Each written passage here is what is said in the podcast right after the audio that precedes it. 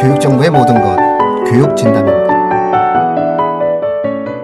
안녕하세요, 교육진담. 입시 무엇이든 물어보세요입니다. 교육 입시 진담을 예, 그냥 입시 무엇이든 물어보세요라고 얘기하는 게 더 낫지 않냐라고 하는 주장들이 많습니다. 세훈 쌤이 그런 주장을 펼치셨죠. 훈쌤입니다. 아, 아, 왜 그래요? 자꾸 그때 다 정했는데. 네, 알겠어요. 알겠어요. 훈쌤. 형, 훈쌤 하기로 했어. 예, 그러니까 훈쌤. 훈쌤. 어. 네. 어, 그러니까 정, 아니 그러니까 훈 쌤이 정했는데 그랬죠? 왜 훈 쌤이 안 부르시고 우리 햇쌤께서 왜 그러시는지 모르겠어요. 미치겠네.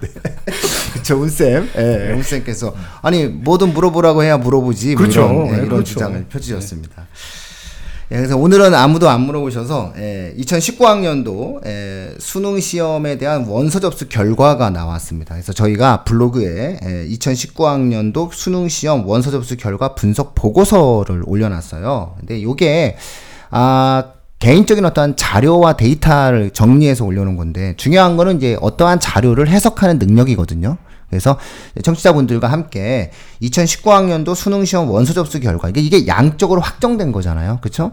그래서 지금 현재 올해 수능을 보고자 하는 학생들은 고등학교 3학년 학생들과 재수생 모두 교육청에 가가지고 이렇게 신청을 하는 거예요. 그래서 아, 아 미리 이 몇만 명 정도가 시험을 보겠구나. 그리고 아, 무슨 과목에 대한 시험지를 어떻게 준비해야 되겠구나. 수험번호 0000 김말동이는 아, 무슨 과목을 시험 본다고 하더라. 그래서 선택 과목은 뭐뭐뭐를 한다고 하더라. 이래야지 이제 그 답안지를 갖다 놓고 OMR 카드로 채점이 이루어지고 만들어지게 되거든요. 그래서 그것에 관련된 최종 원서 접수 결과가 나왔어요. 그래서 요 부분을 갖고 이런 데이터가 나왔을 때 이 데이터를 어떻게 활용할 수 있느냐. 요런 부분들에 대해서 일단 청취자분들과 이야기하는 시간을 간단히 갖도록 할게요. 일단은 원 자료는 교육진담 블로그에 올려놨습니다. 그러니까 저희 교육진담 블로그에 가면은 아, 이 부분에 대해서 아, 원안을 그 수능 결과 보고서, 수능 원서 접수 결과 보- 분석 보고서를 그대로 확인하실 수가 있다. 이런 말씀 드릴게요. 아, 저희 그 누적 인원이 400만인 거 아세요? 블로그? 완쌤 모르시죠? 교육진담 이 누적 블로그가 400만이에요. 400만. 어, 놀랍네. 아, 정, 정말 놀라운데 이거는. 예. 몰랐어요? 아, 아, 400만? 400만이잖아요, 우리. 40만도 아니고 400만이요?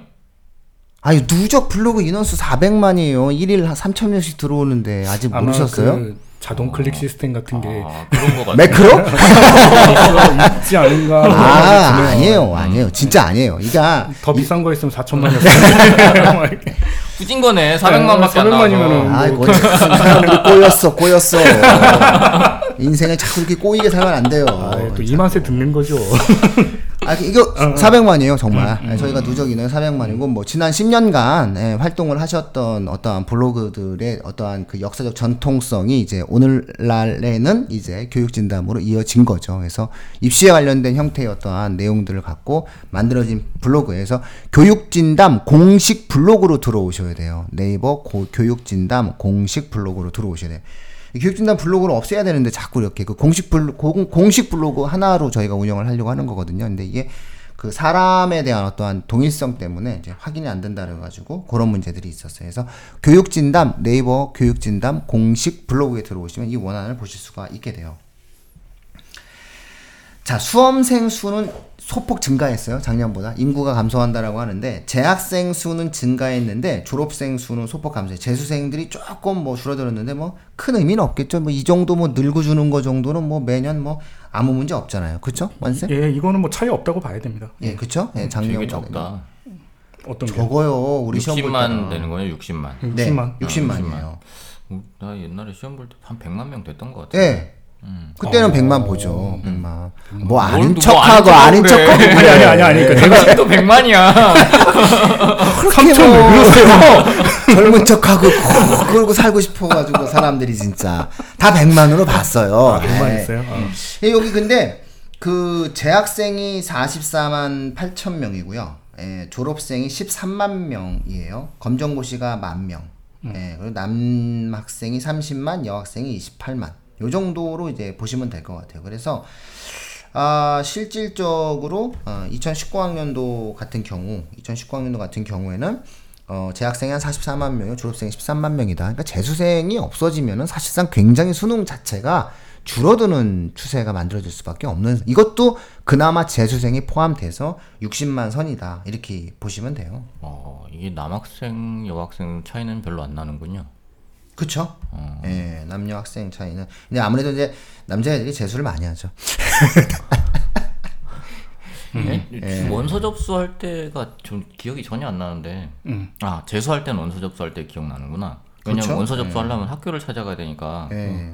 현역 때 설마 원서 접수 안 하신 거 아니에요? 학교가 다 알아서 해주잖아. 저녁 때는 학교가. 모르겠어요. 뭔가 뭐 했겠지. 안 네. 보셨을 수도 아니, 있어요. 봤다니까. 응, 봤는데 재수할 때는 학교를 찾아갔던 기억이 있고 어, 어. 왜 기억하냐면 학교를 갔는데 제가 이제 그때 학교에서 막 뭐 전교 1등하고 이런 수준이 아니었으니까 이때 같이 간 애가 이과 1등 하던 애였거든요. 어, 어. 근데 걔도 재수했어요. 그럼 얘랑 같이 갔더니 선생님들이 다 얘만 이렇게 반기는 그렇죠. 거야. 어.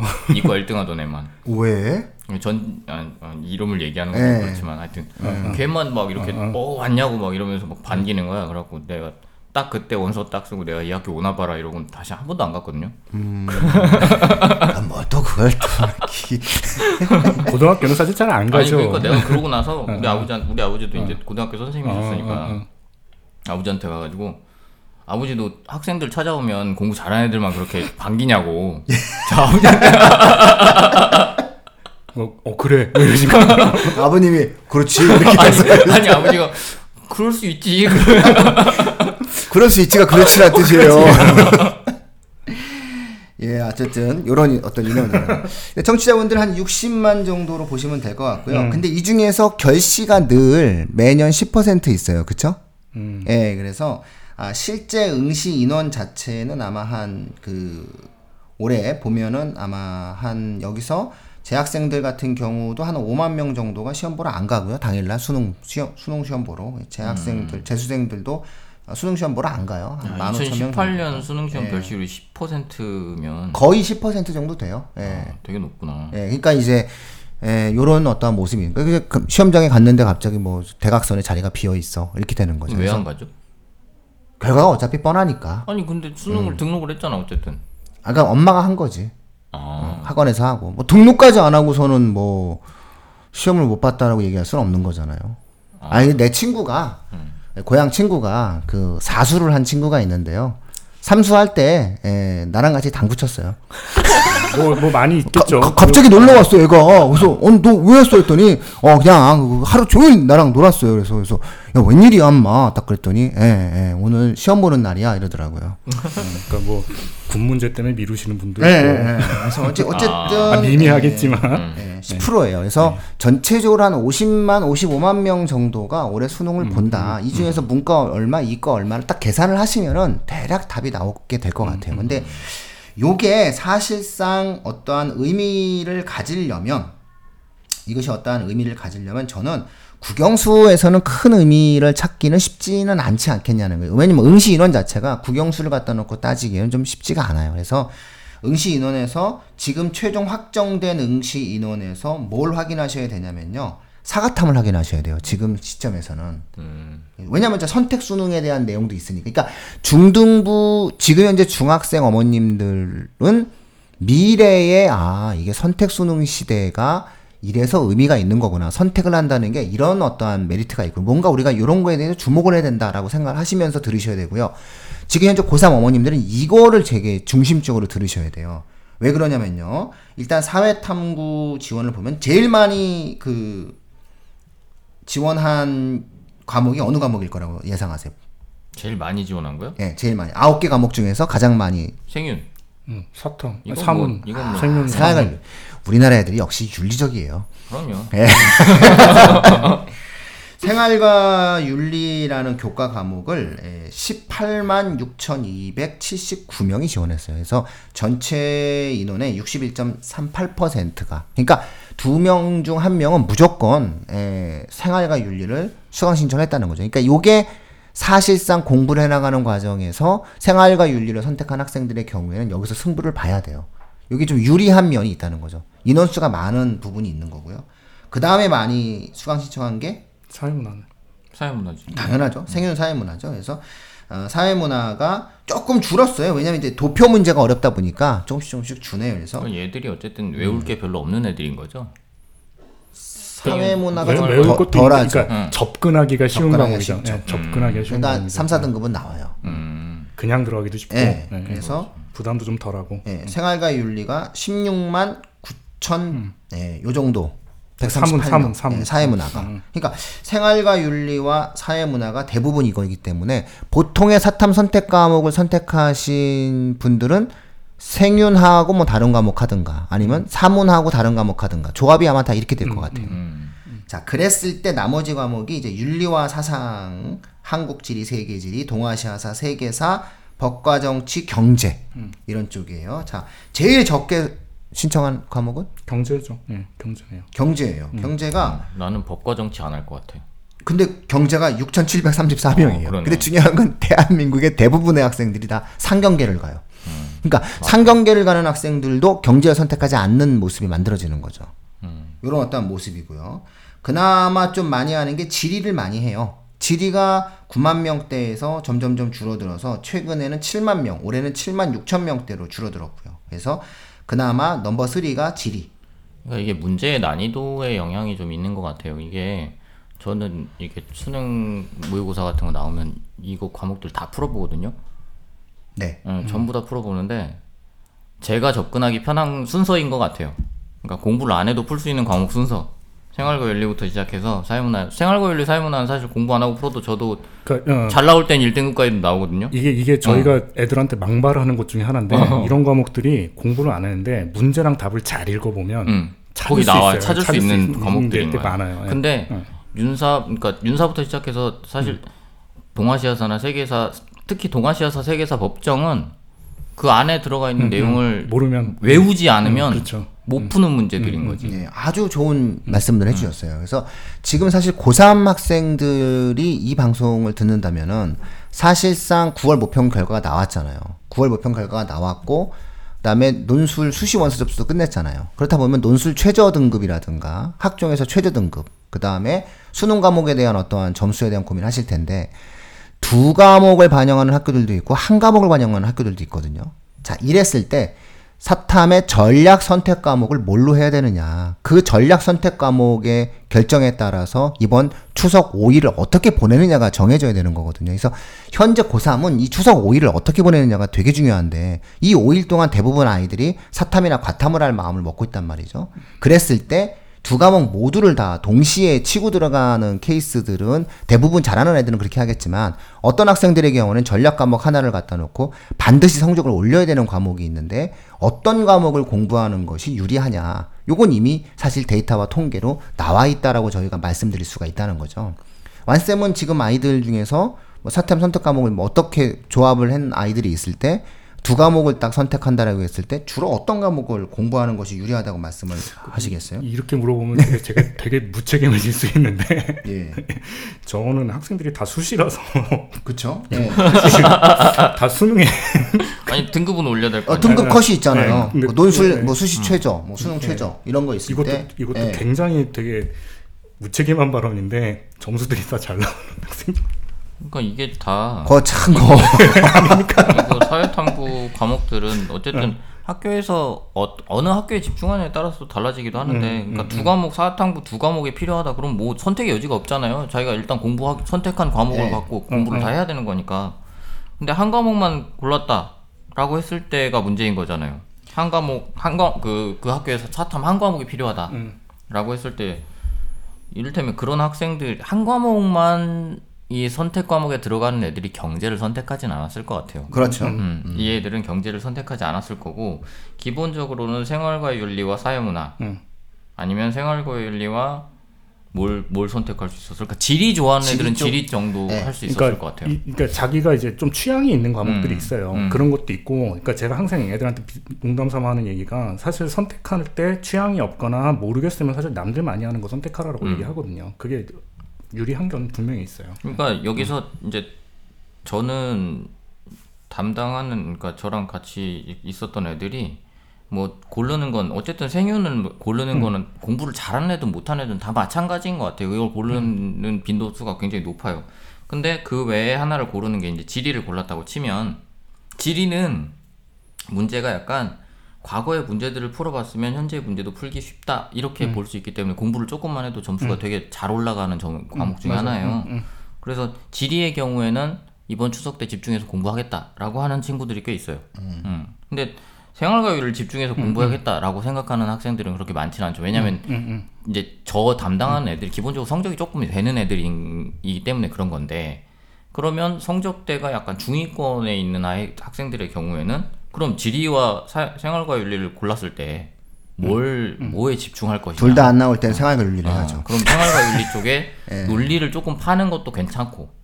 근데 이제 지리를 골랐다는 거는 어쨌든 지리 쪽도 점수를 내야 되겠다라고 생각을 했던 거잖아요. 학교를 어느 쪽으로 선택하느냐에 따라서 달라질 것 같아요. 두 과목이 음. 두 과목 모두 다 잘 나오는 학생들은 알아서 공부를 할 거예요. 음. 근데 두 과목 중에서 그 어느 특정 과목이 잘 나오는 학생들도 뭐 적절하게 배치할 수 있어요. 그동안 누적된 내용이 있으니까. 근데 문제는 두 과목 다 안 나오는 학생들이에요. 두 과목 다 3등급, 4등급, 5등급인 학생들의 케이스에 있어서는 아, 이 응시 인원을 왜 저희가 말씀드리냐면 많이 응시한 인원의 과목을 선택한 내용 그 과목이 생활과 윤리와 사회 문화가 끼어 있으시다면 요 두 개 과목을 메인으로 놓는 것이. 조금 더 합당하다. 음. 아, 데이터 통계적으로 아, 리스크가 덜하다. 이런 말씀을 저희가 드릴 수 있는 거예요. 그래서 요 인원수 지원 현황을 왜 의미가 있냐라고 이제 항상 저희가 이제 제가 말씀을 드리다 보면은 이런 거예요. 보통 애들 상담하다 보면은 다 똑같이 4등급, 5등급이에요. 그러니까 그 이런 애들이에요. 중위권, 중상위권 애들, 중하위권 학생들은요 다 어려워요. 우리는 그냥 보면 문제를 풀 수 있다고 얘기하지만 걔들은 읽어도 몰라요. 어차피 국어가 4등급, 뭐 3등급 이렇게 나오는 애들은 다 어려워요. 5등급. 그러니까 이 아이들은 어차피 생윤서부터 시작해서 윤리와 사상, 한국 지리, 세계 지리, 동아시아사, 세계사, 법과 정치, 경제, 사회 문화 어느 하나 만만한 게 없는데 그나마 자기가 공부하면 할 만하다라고 생각하는 과목이 사회 문화랑 생활과 윤리란 말이죠.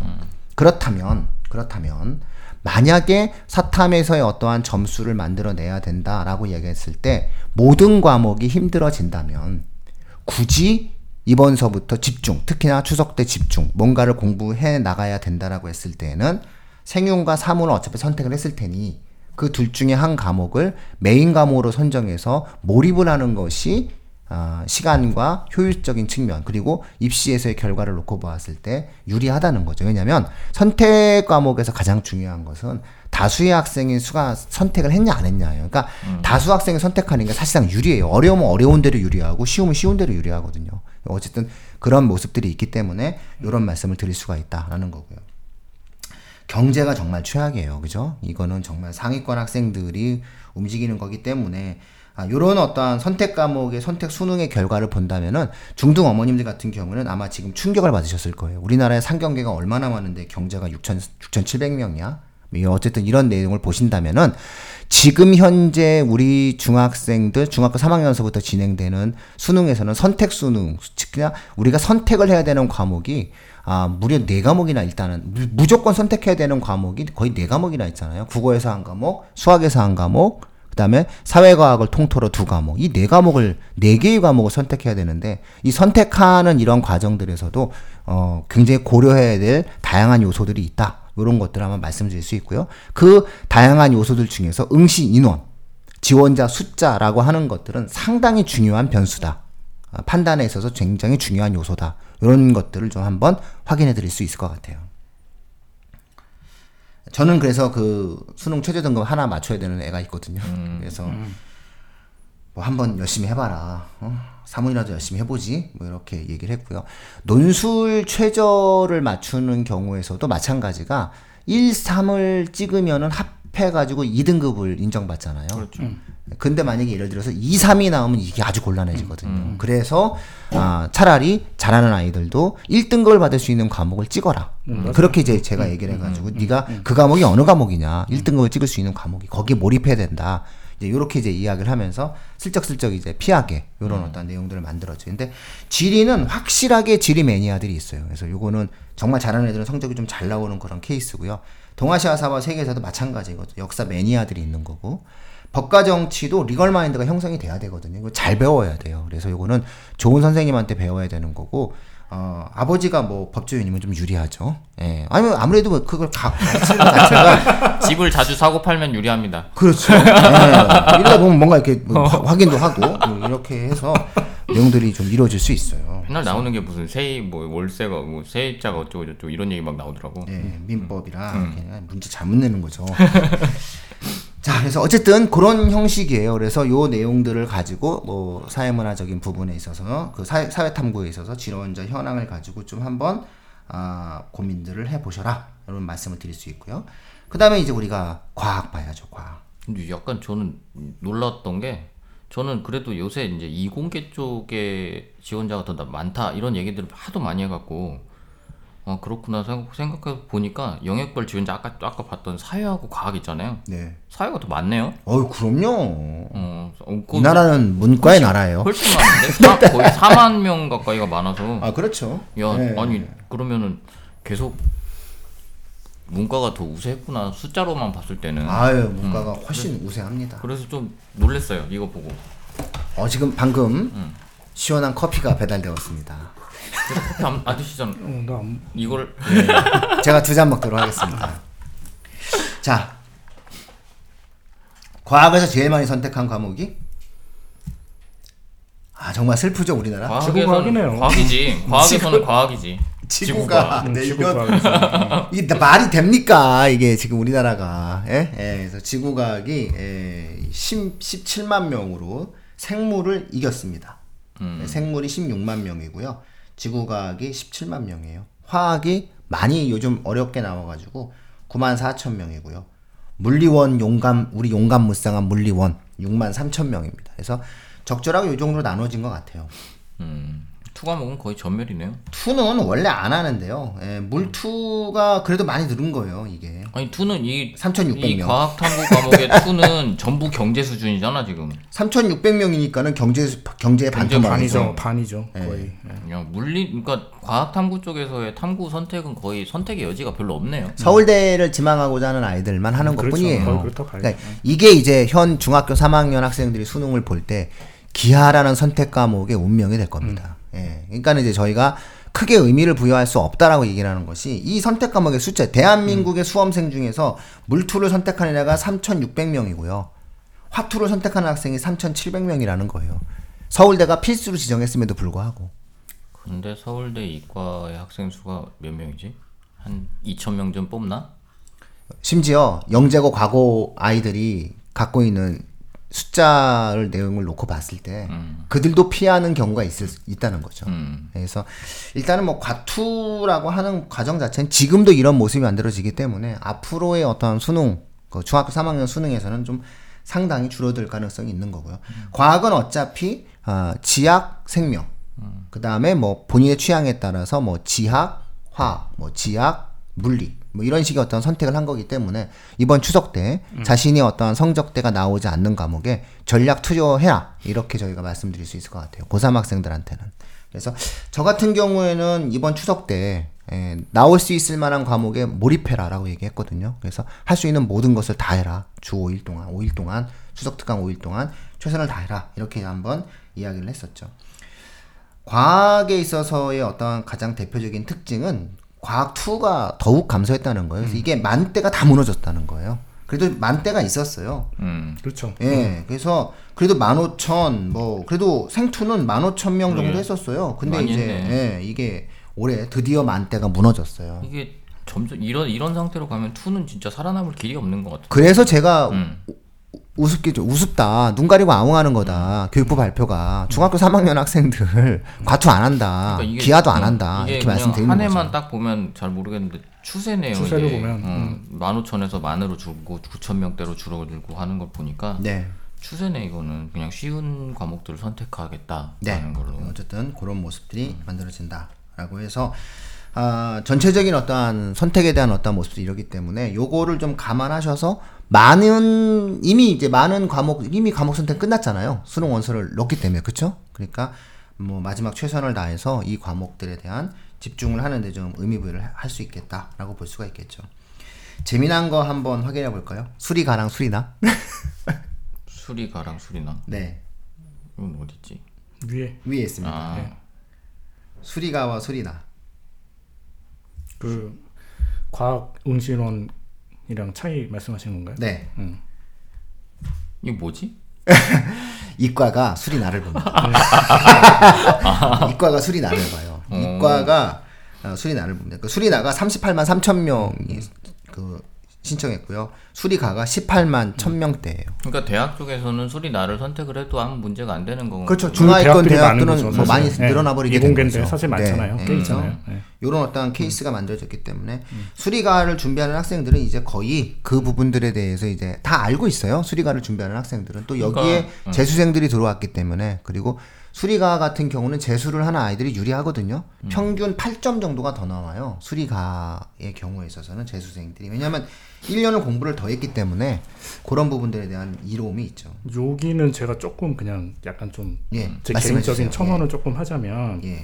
그러니까 재수생이 사실은 성적이 이렇게 제가 볼 때는 재학생에 비해서 재수를 해서도 높다라고 저는 보지는 않거든요, 사실은. 예. 음. 그러니까 요 수치로 봤을 때는 평균이 되게 높아 보이는데 사실은 이 둘이 사실 거의 차이가 없어요. 이 점수 정도 차이면 되게 두 집단이 확연히 다르다고 보긴 힘든 정도의 점수 차거든요, 사실은. 상위권만 관, 네, 관- 그러니까 근데 관계있어요. 핵심은 그거예요. 그러니까 네. 문제는 잘하던 애들이 재수를 하는 경우가 그렇지. 많기 때문에 상위권인데 국어만 놓고 보면 예를 들면은 국어 같은 경우도 재수생의 퍼센트가 6.8% 1등급이 1.8%가 되잖아요. 근데 이렇게 되면은 아까 같은 걸 60만으로 퉁쳤을 때 1등급이 2만 4천 명이 되는 거잖아요. 음. 근데 여기서는 숫자가 몇천 명만 들어도 사실은 되게 커지는 게 되잖아요. 근데 이제 6.8%만 9천 명 된다고 봐야 될 것 같거든요. 9천 명, 만 명. 그러니까 거의 40% 정도가 1등급이 훅 들어오는 거니까 그렇지. 1등급 정도에선 되게 영향이 큰 거죠, 사실. 네. 예, 전체로 봤을 때는 사실 재수생이 그렇게 뭐 재학생에게 큰 영향 끼치긴 힘들다고 보는데 음. 예, 상위권에서는 굉장히 크겠죠. 아, 결정적이죠. 그러니까 수리가 특히. 전체적으로 뭐 이를테면 한 4등급, 5등급 정도에 나오는 학생이 아 이거 재수생이 많아져서 예, 좀 힘들어요. 이건 아니라는 왜냐면 거지. 글로 가면은 그러면 인원수도 공부 더 해. 이렇게. 네, 인원수 들고 그 재수생이 아시겠죠? 네. 우리 농담하는 게. 재수해도 성적 안 오른다 많이 그러잖아요. 사실 비슷한 거예요. 공부 더 해. 뭐 이렇게 얘기해야 근데 되는데. 잘하는 애들이 계속 보는 거죠. 음.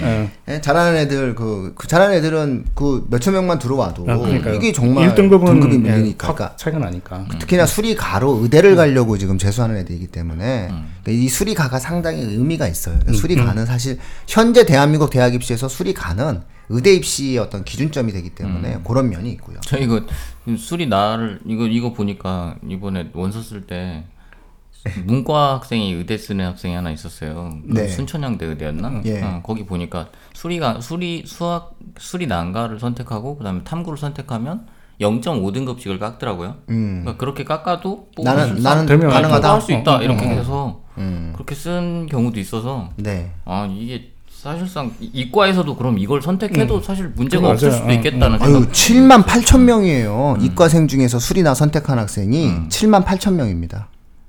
어, 되게 많은 숫자예요.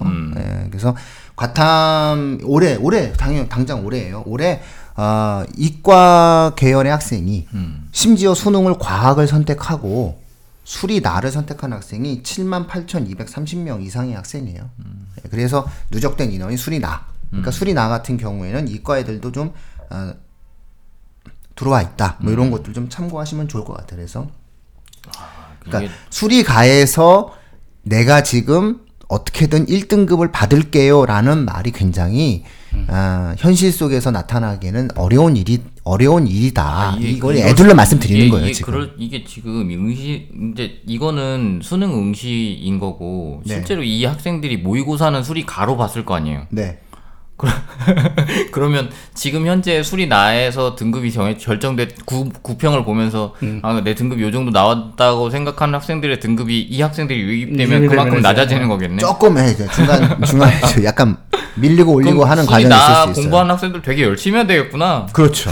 걔들도 열심히 해야 되는 거예요. 얘네가 어 이제 안 될 것 같아. 그래가지고 휙 넘어왔단 음. 말이에요. 그래서 요것이 이제 사실상 응시 인원이 이서 응시 인원 분석표가 굉장히 중요한 어떤 데이터 통계가 돼요. 그래서 요거를 자꾸 청취자분들도 이렇게 표 같은 거 나오면 우리 싫잖아요. 그래도 저희가 이거를 해제하는 방송을 해드린 이유가 요게 사실상의 어떠한 전략적 행동을 결정하는 데 있어서 굉장히 좋은 어떠한 자료로 역할을 할 수 있다. 이렇게 아마 말씀드릴 수 있을 것 같아요.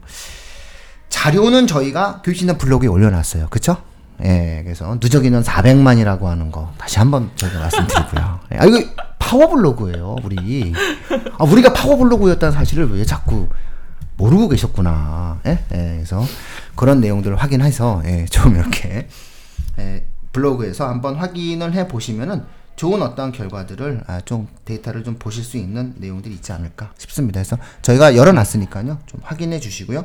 이런 어떠한 내용들이 수능 원서 접수에 대한 아, 숫자다. 그러니까 어떠한 분석을 하고 해석을 하는 과정에 있어서 중요한 통계적 자료에 대한 이해와 통계적 자료로부터 뭔가를 판단해 나가는 훈련을 조금 아, 힘들고 아, 어려운 일이 있다 할지라도 좀 외면하지 말고 노력해 보자. 오늘은 이런 취지로 예, 말씀을 좀 드렸던 것 같습니다. 아이 뭐 그, 청취자분들이나 뭐 학부모님들이 그렇게 노력하시지 않아도 돼요. 해주잖아요.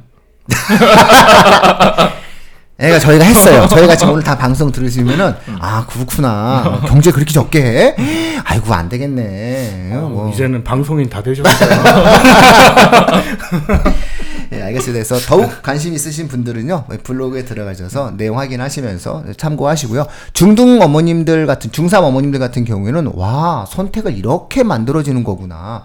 정말 자유롭게 선택하라고 한다고 했을 때 우리 애들 수능 때는 정말 심각한 쏠림 현상과 아, 회피 현상이 생기겠구나라고 하는 것을 네, 네. 예측해 보시라는 거예요. 그래서 눈으로 보라는 거예요. 아, 그러니까 학원에서 무슨 얘기를 하든 믿지 마시라는 거예요. 그냥 그냥 데이터 통계가 이미 나와 있는데 경제를 선택하는 아이들도 경제를 6천 명밖에 안 하고 과거 영재고 애들이 그렇게 많다라고 얘기하는데도 불구하고 투는 예, 투는 그렇게 안 3천 명밖에 하는데 안 그런데 무슨 기하를 한다라고 얘기를 하겠냐는 거예요. 그래서 그런 것들은 사실상 아, 우리가 생각하지 않아야 될 영역이다. 이렇게 일단 판단을 해보시면 좋을 것 같습니다.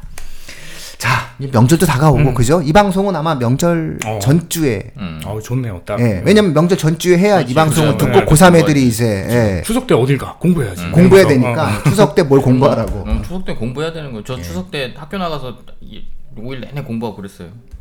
거참 훌륭하잖아요. 네, 어쨌든 그런 어떠한 내용들로 이 방송을 활용을 하시라는 거예요. 어디에 집중을 하는 데 있어서 좀 의미 있는 결과를 가져오실 수 있었으면 좋겠다. 이런 말씀 드릴 수 있을 것 같아요. 추석 당일 날도 저희 방송해요. 월요일 날도 지금 녹화할 거잖아요. 좀 이따. 아, 월요일이 추석인가요? 아, 추석 개념이 없어 갖고. 화요일입니다. 화요일 전날. 공부하시느라고 추석을 계속 안 세서 아니 추석, 추석에 놀러 다녀서. 어, 이게 추석 전날이 월요일인데 추석 전날 방송은 진로에 대한 특집편을 꾸몄어요. 왠지 아세요? 추석 때 친척들 모이면 다양한 직업들이 모이잖아. 참 학생들 힘들어. 그 저기 탐구 과목도 공부해야지. 진로도 막 뭐 얘기. 어, 그건 이제 중학생들, 중학생들 네. 모여서 이제 고민하라고. 그래서 요 추석이 민족의 대명절인가 동시에 이제 청취자분들도 이렇게 막 가실 때 이렇게 저- 저희 교육진담 방송 들으시면서 뭐 이런 활용들을 하시면 좋지 않을까 싶어가지고 저희가 이런 방송으로 꾸며봤습니다. 자, 오늘 짧게 마무리 짓죠? 예. 예, 고생하셨습니다. 감사합니다. 교육진담이었습니다. 감사합니다.